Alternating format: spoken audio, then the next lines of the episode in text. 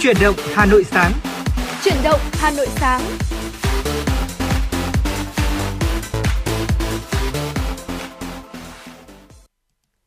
Xin được gửi lời chào tới quý vị thính giả. Quý vị thân mến, quý vị đang đến với chương trình Chủ động Hà Nội sáng, được phát trên tần số FM 96 MHz của Đài Phát thanh Truyền hình Hà Nội và phát trực tuyến trên trang web hanoitv.vn. Quý vị có thể tương tác với Thu Thảo và Bảo Trâm thông qua số hotline 024 3773 6688 và trang fanpage FM96 Thời sự Hà Nội để có thể yêu cầu những giai điệu âm nhạc quý vị nhé. Quý vị thân mến, và ngày hôm nay Bảo Trâm và Thu Thảo sẽ là những người đồng hành cùng quý vị trong 60 phút sắp tới của truyền động Hà Nội buổi sáng.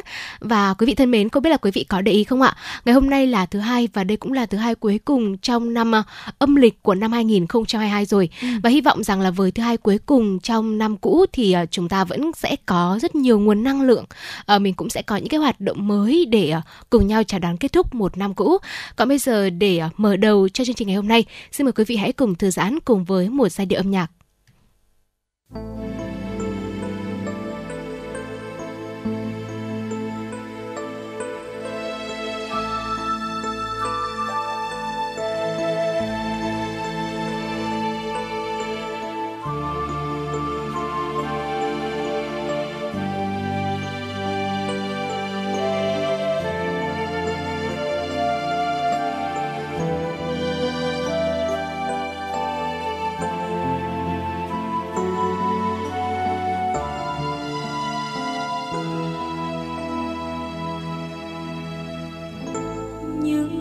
đường rất xanh của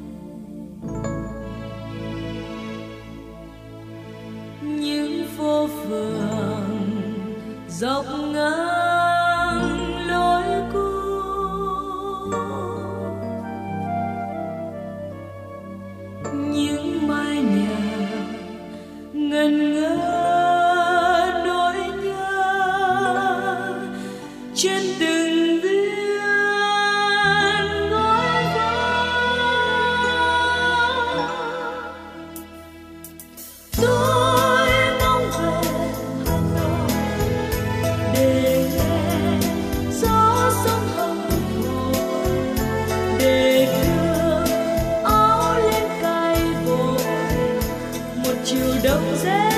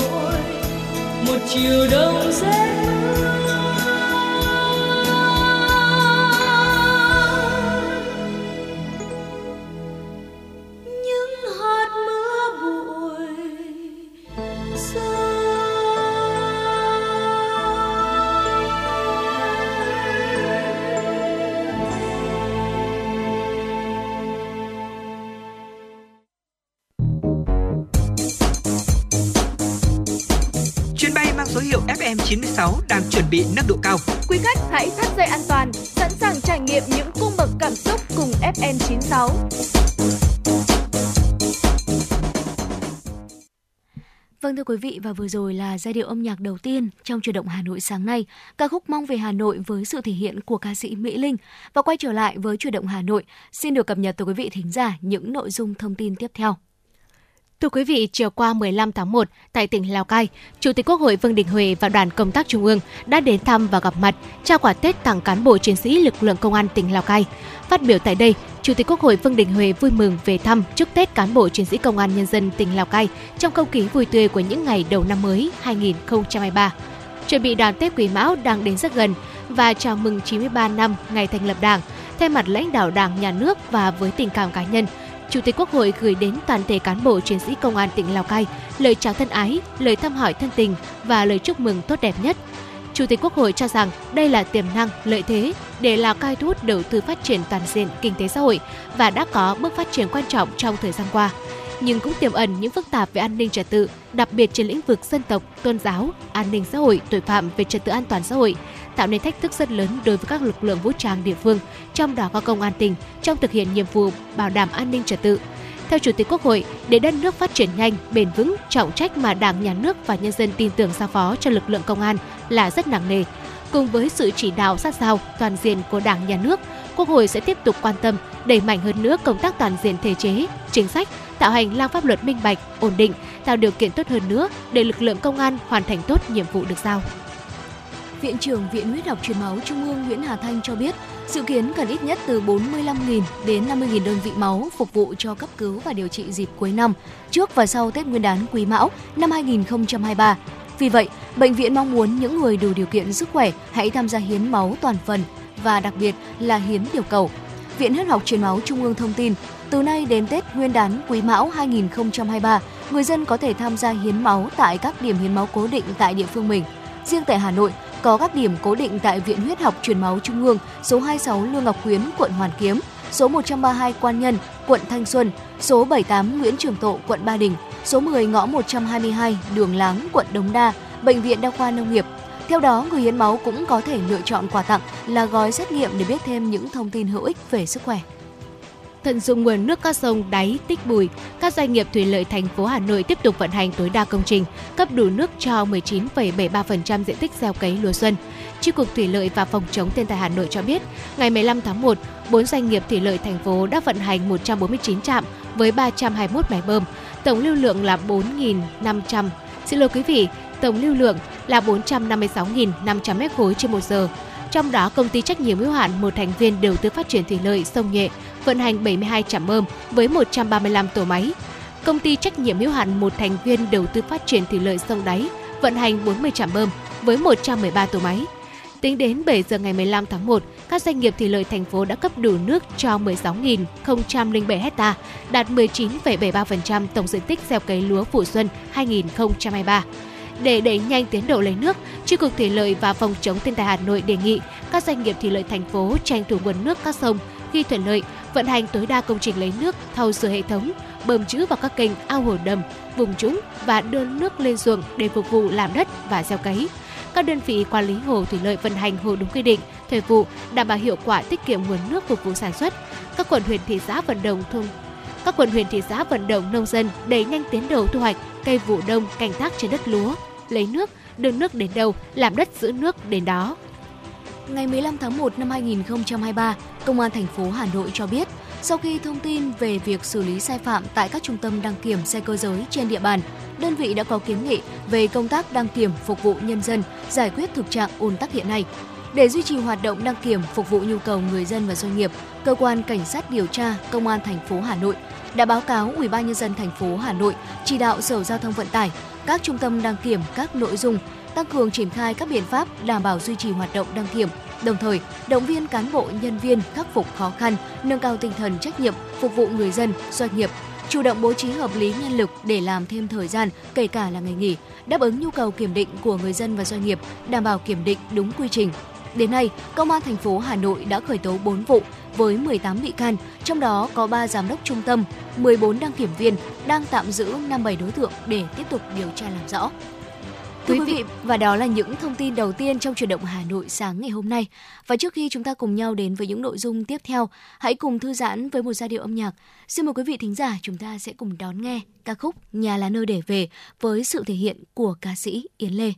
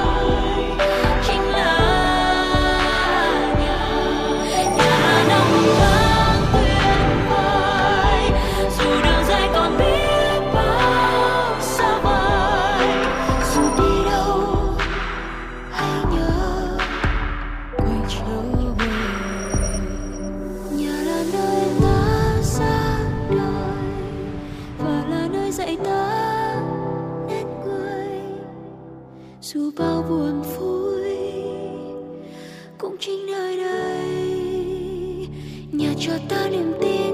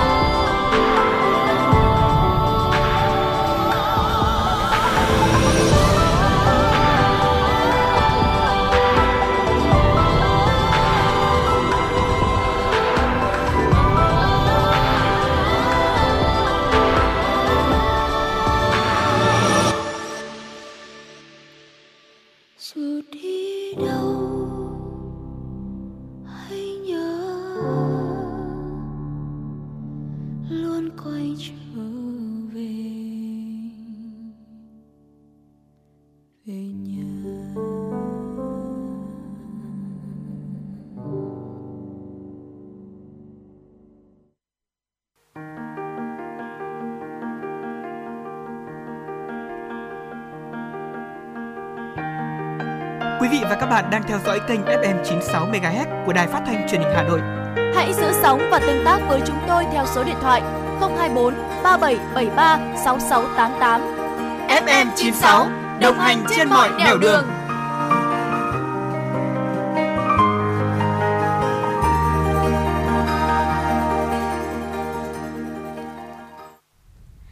Vâng thưa quý vị, nhà là nơi để về. Hôm nay đã là 16 rồi, không ừ, chỉ còn 6 ngày nữa là chúng ta sẽ chính thức đón Tết Quý Mão 2023 và không biết là quý vị thính giả ngày hôm nay chúng ta đã về đến nhà chưa ạ?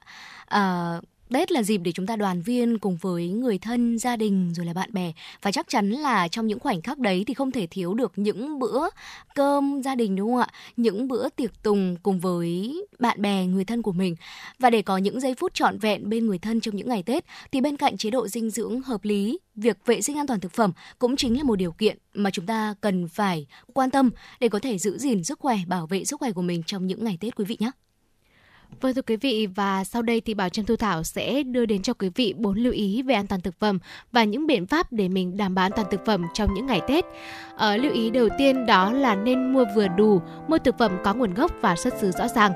Theo tiến sĩ Nguyễn Quốc Anh, Viện Dinh dưỡng Quốc gia, vào những dịp trước Tết thì nguồn cung ứng thực phẩm tươi sống, rau củ quả, sản phẩm bánh kẹo, đồ chế biến sẵn rất dồi dào với đa dạng chủng loại. Tuy nhiên, để đảm bảo an toàn thực phẩm, chúng ta cần lựa chọn những loại sản phẩm tươi sạch, có nguồn gốc xuất xứ rõ ràng. Hiện nay, các chợ siêu thị đã mở cửa sau ngày mùng 2 Tết, do đó việc mua sắm, tích trữ thực phẩm là không cần thiết, gây lãng phí mà có thể không an toàn. Việc bảo quản thực phẩm sống, lẫn thực phẩm chín thì có thể gây nhiễm chéo vi khuẩn gây bệnh. Và tiến sĩ Quốc Anh có đưa ra lời tư vấn như sau: mua nhiều thực phẩm vượt quá sức chứa của tủ lạnh, nhiệt độ của tủ có thể không đủ độ lạnh, dẫn đến thức ăn sẽ nhanh chóng bị ôi thiêu, gây ngộ độc thực phẩm. Vì vậy khi mua sắm Tết, hãy tính toán lượng thức ăn đủ dùng, không nên mua quá nhiều đồ ăn rồi để trong tủ lạnh, vừa không tươi và vừa có thể lãng phí. Tiếp theo nữa là quý vị chúng ta cũng cần phải lưu ý đến một vấn đề, đó là cẩn thận khi mua thực phẩm chế biến sẵn từ các cơ sở kinh doanh thực phẩm nhỏ lẻ. Thạc sĩ bác sĩ Bùi Thị Mai Hương, công tác tại Viện Dinh dưỡng Quốc gia cho biết trong những năm gần đây, việc mua bán các loại thực phẩm chế biến sẵn trên các hội nhóm mạng xã hội như là Facebook, Zalo ngày càng trở nên phổ biến hơn và đặc biệt là nhộn nhịp trong những ngày Tết cổ truyền khi mà nhu cầu tiêu thụ thực phẩm tăng cao. Có rất nhiều cơ sở kinh doanh cung cấp các thực phẩm có hương vị thơm ngon, sạch sẽ. Tuy nhiên là do các thực phẩm này chủ yếu là sẽ được sản xuất theo kiểu thủ công tại hộ gia đình nhỏ lẻ với điều kiện hạn hẹp về cơ sở rồi là trang thiết bị, dụng cụ có thể gây mất an toàn thực phẩm và đặc biệt là khi đơn hàng vượt quá khả năng sản xuất chế biến. Nếu như quý vị có thời gian để chế biến thực phẩm thì nên hạn chế việc mua những thực phẩm chế biến sẵn tại các bếp ăn gia đình để có thể giảm thiểu nguy cơ gây mất an toàn thực phẩm nhé. Quý vị thứ ba, quý vị thân mến, lưu ý thứ ba mà chúng tôi muốn gửi đến quý vị đó là vấn đề sử dụng đồ uống có cồn thật điều độ. À, Tết là thời điểm mà nhu cầu sử dụng rượu bia gia tăng trong những buổi liên hoan, tất niên sum họp gia đình. À, cùng với đó là số người nhập viện do say rượu bia, thậm chí là bị ngộ độc rượu cũng tăng cao hơn những năm gần đây thì ngộ độc rượu công nghiệp methanol luôn có xu hướng gia tăng vào dịp Tết do tiêu thụ các sản phẩm rượu trôi nổi không rõ nguồn gốc. Do đó lời khuyên được các chuyên gia dinh dưỡng đưa ra là chúng ta nên hạn chế uống rượu bia, chỉ uống có điều độ những sản phẩm rượu bia đồ uống có cồn, có nguồn gốc xuất xứ rõ ràng, có uy tín trên thị trường và được chứng nhận đảm bảo chất lượng an toàn. Tuyệt đối không được tiêu thụ những loại rượu đồ uống có cồn không rõ nguồn gốc và xuất xứ. À, quý vị cũng cần lưu ý mình cũng hạn chế tiêu thụ những loại đồ uống có cồn, ngâm những cái loại cây thảo dược, cây cỏ, động vật khi mà không biết rõ được công dụng nguồn gốc và những loại rượu trưng cất thủ công. Bởi lẽ thì những loại rượu này có thể là chứa hàm lượng cao độc tố tự nhiên và những chất có thể gây ngộ độc cấp và mãn tính. Thưa quý vị, thực hành vệ sinh, phân loại, bảo quản và chế biến thực phẩm tốt đây cũng chính là một lưu ý quan trọng để chúng ta có một mùa Tết an toàn. Tương tự như với các bữa ăn hàng ngày, bữa ăn ngày Tết của gia đình sẽ trở nên an toàn hơn nếu như quý vị thực hiện tốt những công việc ngay sau đây.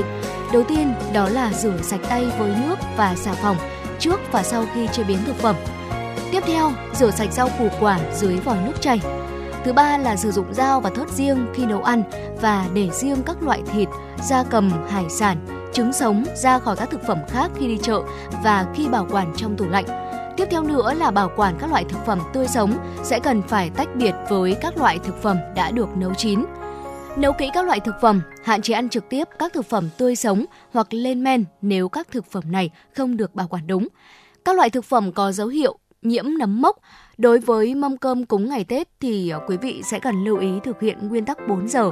Đó là nên ăn thức ăn chín sau khi nấu 4 giờ. Nếu sau 4 giờ thì sẽ cần phải đun nóng thức ăn trước khi ăn. Đối với thức ăn thừa sẽ cần phải đậy kín rồi bảo quản trong ngăn mát hoặc là ngăn đá của tủ lạnh. Trước khi dùng lại cần hâm nóng đủ thời gian. Đối với các thực phẩm đông lạnh, giã đông trước khi nấu bằng một trong các cách sau, đó là giã đông trong ngăn mát tủ lạnh qua đêm, giã đông dưới vòi nước chảy hoặc bằng lò vi sóng. Thực phẩm đã giã đông thì chúng ta không cấp đông lại lần thứ hai quý vị nhé. Và vừa rồi chính là một số những lưu ý đó là thực hành vệ sinh, phân loại, bảo quản và chế biến thực phẩm tốt, sử dụng đồ uống có cồn điều độ, cẩn thận khi mua thực phẩm chế biến sẵn từ các cơ sở kinh doanh thực phẩm nhỏ lẻ và chúng ta lưu ý đó là mua vừa đủ, mua thực phẩm có nguồn gốc xuất xứ rõ ràng. Và đó chính là một số những lưu ý về an toàn thực phẩm để chúng ta có một mùa Tết trọn vẹn hơn với gia đình của mình. Và đó chính là những chia sẻ mà chúng tôi đã được cập nhật được và truyền tới quý vị thính giả trong tiểu mục Sống khỏe cùng với FM96 ngày hôm nay.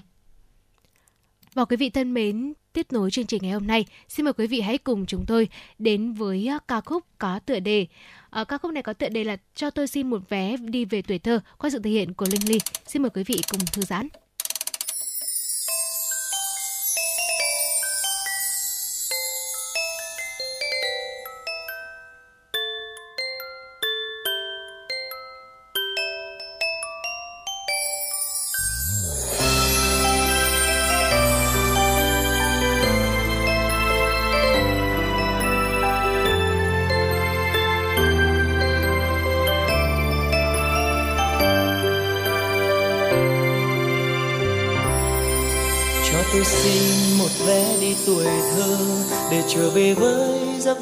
Ngày xưa. Bút mực chuyện tranh những gói bằng ngô trong ngăn bàn cho tôi xin về lại thời tập tô, để vẽ ông mặt trời hiền như bố. Những chiều dòng chơi say mê những món đồ hà. cho tôi xin về lại mái trường xưa, dù trường thật bé nhưng ước mơ thật to từng ngày chăm lo, cô giáo vui như mẹ hiền. Cho con xin về với ông bà thương, những chiều nhõng nhẽo vòi tiền nhổ tóc sâu.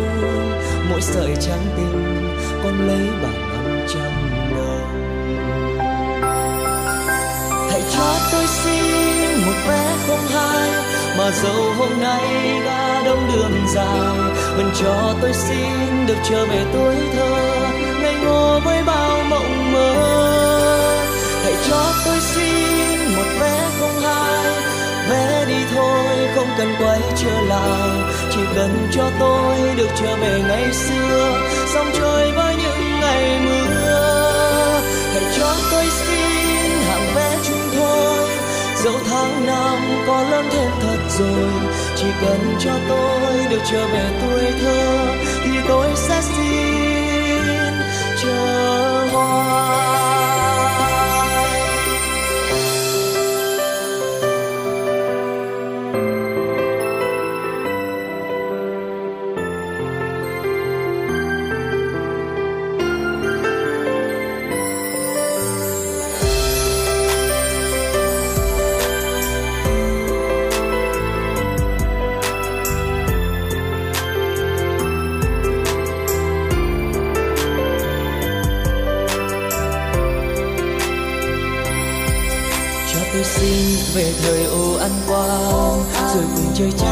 rồi cùng chơi quay dòng dẫn lên mây nhảy dây với chơi thả diều. Nhảy dây thả diều. Cho tôi xin một vé đi ngày xưa. Về lại ngày ấy cái tuổi chẳng biết chi. Cứ bỏ túi biên bi có khi dỗi nhau lại đòi. Cho tôi xin về với bạn bè tôi mặt trăng có mắt mặt trời có dâu trẻ con ham chơi đâu biết nghĩ suy lo âu gì. Cho tôi xin một vé về cùng ai tuổi nào vừa lớn đã tập viết thư. Áo trắng ngày bay khiến cho ai kia mơ màng. Ai kia ai kia mơ màng. Hãy cho tôi xin một vé không hai, mà dẫu hôm nay đã đông đường dài, vẫn cho tôi xin được trở về tuổi thơ. Ngây ngô với bao mộng mơ, hãy cho tôi xin một vé không hai. Vé đi thôi, không cần quay trở lại, chỉ cần cho tôi được trở về ngày xưa. Dòng trời với những ngày mưa, hãy cho tôi xin thằng vé chúng thôi dẫu tháng năm có lớn thêm thật rồi, chỉ cần cho tôi được trở về tuổi thơ, thì tôi sẽ xin chờ hoài. Hãy cho tôi xin một vé không hai, mà dẫu hôm nay đã đông đường dài, vẫn cho tôi xin được trở về tuổi thơ ngây ngô với bao mộng mơ. Hãy cho tôi xin một bé không hai vé đi thôi không cần quay trở lại chỉ cần cho tôi được trở về ngày xưa dòng trời với năm ngày mưa hãy cho tôi xin hàng vé chúng tôi dẫu hàng năm có lắm thêm thật rồi chỉ cần cho tôi được trở về tuổi thơ thì tôi sẽ xin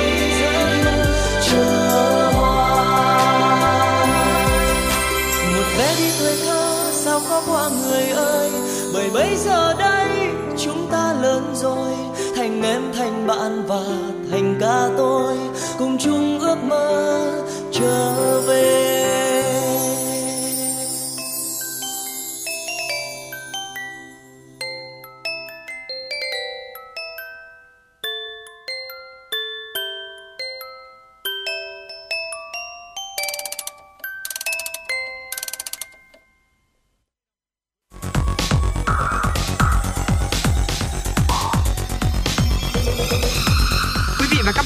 Theo dõi kênh FM 96 MHz của đài phát thanh truyền hình Hà Nội. Hãy giữ sóng và tương tác với chúng tôi theo số điện thoại 024 3773 6688.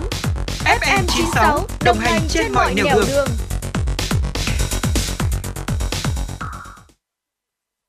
Quý vị thân mến, xin được quay trở lại với những tin tức có trong buổi sáng ngày hôm nay.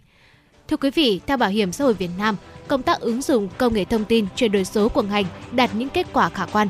Hiện nay, kho cơ sở dữ liệu của ngành đã có thông tin của hơn 98,7 triệu người dân, kết nối liên thông với gần 13.000 cơ sở khám chữa bệnh, tiếp nhận khoảng 300 triệu hồ sơ giao dịch trực tuyến trên hệ thống giao dịch điện tử và hệ thống thông tin giám định bảo hiểm y tế. Ứng dụng VSID Bảo hiểm xã hội số cũng đã có hơn 28 triệu tài khoản được phê duyệt và kích hoạt sử dụng. Đây là nền tảng quan trọng để Bảo hiểm xã hội Việt Nam đẩy mạnh cải cách thủ tục hành chính. Việc thực hiện các thủ tục thuộc ngành đã giảm từ 114 thủ tục với 335 giờ thực hiện vào năm 2015 xuống còn 25 thủ tục với khoảng hơn 100 giờ vào cuối năm 2022, tương ứng với giảm 89 thủ tục, hơn 200 giờ thực hiện. Đặc biệt 100% dịch vụ công của ngành bảo hiểm xã hội đã được thực hiện ở mức độ 4 nên người dân có thể tương tác với cơ quan bảo hiểm xã hội dễ dàng. Thưa quý vị, Tổng công ty Đường sắt Việt Nam vừa thông báo các quy định hành khách đi tàu Tết Nguyên đán Quý Mão năm 2023 cần lưu ý để tránh không được lên tàu hoặc bị nhỡ tàu. Cụ thể, ngành đường sắt tổ chức kiểm soát vé tàu và giấy tờ tùy thân của hành khách tại cửa vào và cửa toa tàu. Hành khách có thông tin cá nhân trên giấy tờ tùy thân trùng khớp với thông tin trên vé tàu mới được vào ga tàu. Vì vậy, hành khách cần mang theo vé điện tử hoặc vé giấy và giấy tờ tùy thân bản chính. Trẻ em mang theo giấy khai sinh. Hành khách được giảm giá theo đối tượng chính sách xã hội cần mang theo giấy tờ chứng minh. Hành khách nên có mặt tại ga trước giờ tàu chạy từ 30 phút trở lên và lên đúng chuyến tàu, số toa, số chỗ được in trên vé. Hành khách đi tàu mang theo hành lý nhỏ gọn, mỗi vé hành khách mang không quá 20 kg và tự trông coi bảo quản hành lý. VNR cũng hướng dẫn hành khách kiểm tra vé tàu xem có hợp lệ hay không, tránh trường hợp mua phải vé giả, vé không hợp lệ, vé bị thay đổi thông tin hành khách, thời gian đi tàu khi hành khách mua vé trôi nổi. Theo đó, hành khách truy cập vào website www.jsvn.vn, mục kiểm tra vé, sau đó nhập đầy đủ các thông tin trên vé tàu như mã vé, mác tàu, ga đi, ga đến, ngày đi, số giấy tờ và nhấn kiểm tra vé và nhấn kiểm tra vé.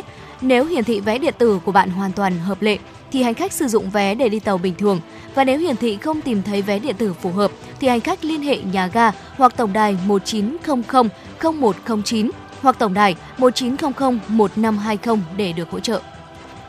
Thưa quý vị, hung thủ giết người trên phố Vương Tử Vũ, Hà Nội cách đây 3 ngày đã đến công an quận Thanh Xuân, Hà Nội đầu thú sau khi được lực lượng chức năng vận động, thuyết phục.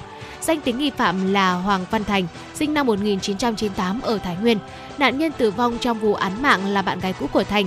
Ban đầu đối tượng này khai nhận do mâu thuẫn tình cảm đã dẫn đến hành vi bộc phát gây hậu quả thương tâm này. Trước đó như đã đưa tin, khoảng 23 giờ 30 phút ngày 12 tháng 1, tại trước nhà số 82, phố Vương Thừa Vũ đã xảy ra vụ án mạng. Qua trích xuất camera, tại thời điểm xảy ra vụ án, đối tượng Thành đã đâm nhiều nhát vào nạn nhân dẫn đến tử vong. Nhận thấy mức độ nghiêm trọng của vụ việc, ngay lập tức bằng các biện pháp nghiệp vụ, lực lượng công an đã xác định được nghi phạm, đã xác định được nghi can và tích cực truy bắt. Tuy nhiên sau khi gây án, đối tượng này đã bỏ trốn và có trạng thái tâm lý hoảng loạn. Qua đấu tranh ban đầu, đối tượng khai nhận do còn nhiều tình cảm với nạn nhân và quá bức xúc nên đã có hành vi bộc phát dẫn đến hậu quả tương tự này. Quá trình bỏ trốn cũng gặp nhiều đấu tranh về tâm lý và có ý định tự sát. Sau khi xảy ra vụ việc, đối tượng đã bỏ trốn sang địa bàn quận Long Biên, khu vực gần đê sông Hồng. Sau quá trình nhiều lần thay đổi chỗ trốn cùng đấu tranh tâm lý cho sự vận động từ gia đình và lực lượng công an, đêm 14 tháng 1, đối tượng này đã đến công an quận Thanh Xuân đầu thú. Hiện cơ quan công an đang hoàn tất thủ tục hồ sơ để nhanh chóng xử lý đối tượng theo quy định của pháp luật. Công an thành phố Bắc Ninh đã phá chuyên án bắt 12 đối tượng về hành vi cướp giật tài sản, trong đó có 11 đối tượng tỉnh Lạng Sơn và một đối tượng ở tỉnh Tuyên Quang. Từ khoảng đầu tháng 11 năm 2022 đến nay, các đối tượng đã gây ra 36 vụ cướp giật tài sản trên địa bàn tỉnh Bắc Ninh. Chúng chia thành 4 nhóm điều khiển xe mô tô không biển kiểm soát, đi lòng vòng trên đường để trục lợi sơ hở của người đi đường. Đối tượng ngồi sau cướp giật tài sản rồi bỏ chạy. Hiện công an thành phố Bắc Ninh đã thu giữ 6 xe mô tô không biển kiểm soát cùng với nhiều điện thoại di động. Quý vị thân mến và vừa rồi là những tin tức do biên tập viên Mai Lên thực hiện và trước khi đến với nội dung tiếp theo của chương trình Xin mời quý vị chúng ta hãy cùng đến với một giai điệu âm nhạc. À, xin mời Thu Thảo sẽ lựa chọn một ca khúc để dành tặng quý vị thính giả trong buổi sáng ngày hôm nay. Vâng thưa quý vị, tình yêu màu hồng với sự thể hiện của Hồ Văn Quý và Sám sẽ là giai điệu âm nhạc tiếp theo mà chúng tôi muốn dành tặng tới quý vị thính giả.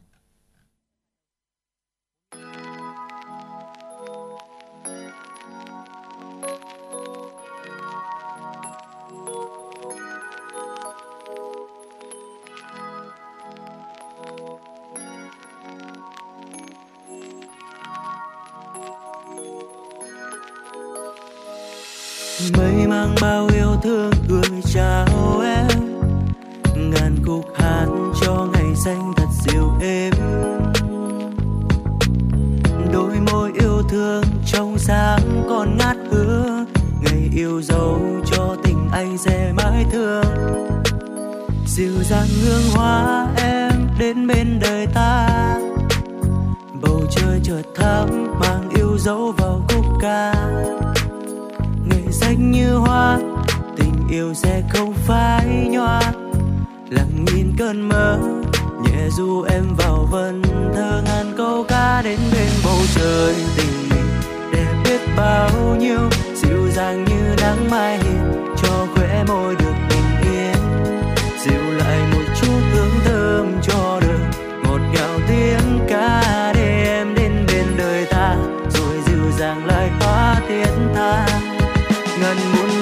thoáng trong một buổi chiều tháng ba. Tình ta như hoa, ngọt ngào giữa cung trời bao la. Tình yêu nhiệm màu, dìu nhau qua cơn bão sóng. Để ta trông ngóng vào một tình yêu màu hồng. Những lời ca còn đọng lại bên tai. Anh đặt nhẹ bàn tay này lên vai lại chỉ còn bằng đôi mắt em? Tao hòa phải nhau bằng những nốt nhạc thời gian được trôi mất đi. Góc ban công ở lầu hai, nhà lô phai về đèn trời. Em gỡ hết đi mọi phòng thủ chẳng sợ nỗi buồn nào tràn vào. Một nụ hôn lên đôi môi, cho con tim ngưng động giữa bầu trời đêm trong không gian, có hai cá thể rung động. Và rồi mọi thứ sẽ ổn thôi, như những gì ta hằng mong. Em đưa tầm mắt nhìn bầu trời, nơi vì sao phía đằng đông. Đưa vào vai anh, không phiền muộn. Một buổi tối chủ nhật thì thầm là yêu đang làm tay. Đưa mi em ngủ gần ta cùng lại những giai điệu phía bên kia bầu trời, mang cho em con tim khao khát như một lời yêu đầu đời. Xả xả như những con sóng ngập cả một đại dương xanh, rồi rơi vào giữa tim anh. Chẳng bạn nếu như em cũng một lời thương anh. Anh bao vần vâng thơ nhẹ ru khi ánh nắng vẫn còn vương đôi mi em vẫn thương. Nhẹ trao hết bao câu ca, tình ta sẽ không sao cùng trời kia dịu êm, ngàn câu ca đến bên bầu trời tình mình để biết bao nhiêu, dịu dàng như nắng mai hiền cho khóe môi được bình yên. Dịu lại một chút hương thơm cho đời, một ngào tiếng ca để em đến bên đời ta, rồi dịu dàng lại hóa tiếng ta. Ngàn muôn hoa thắm trong một buổi chiều tháng ba, tình ta như hoa nhau giữa cung trời bao la. Tình yêu nhiệm màu, dìu nhau qua cơn bão giông. Để ta trông ngóng vào một tình yêu màu hồng. Dịu dàng hương hoa em đến bên đời ta. Bầu trời chợt thắm mang yêu dấu vào khúc ca. Ngày xanh như hoa, tình yêu sẽ không phai nhòa. Lặng nhìn cơn mơ nhẹ du em vào vần thơ ngàn câu ca đến bên bầu trời tình mình để biết bao nhiêu dịu dàng như nắng mai hiền.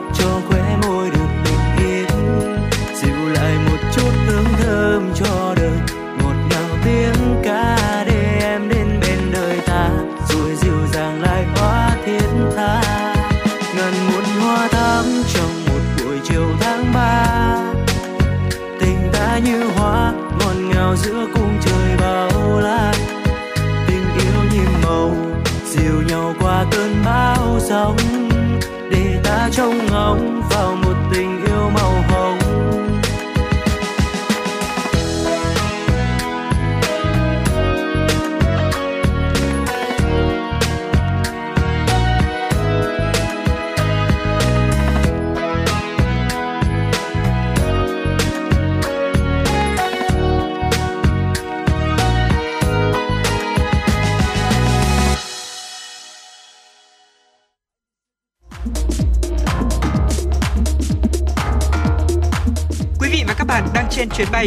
Số hiệu FM96. Hãy thư giãn, chúng tôi sẽ cùng bạn trên mọi cung đường. Hãy giữ sóng và tương tác với chúng tôi theo số điện thoại 024 3773 6688.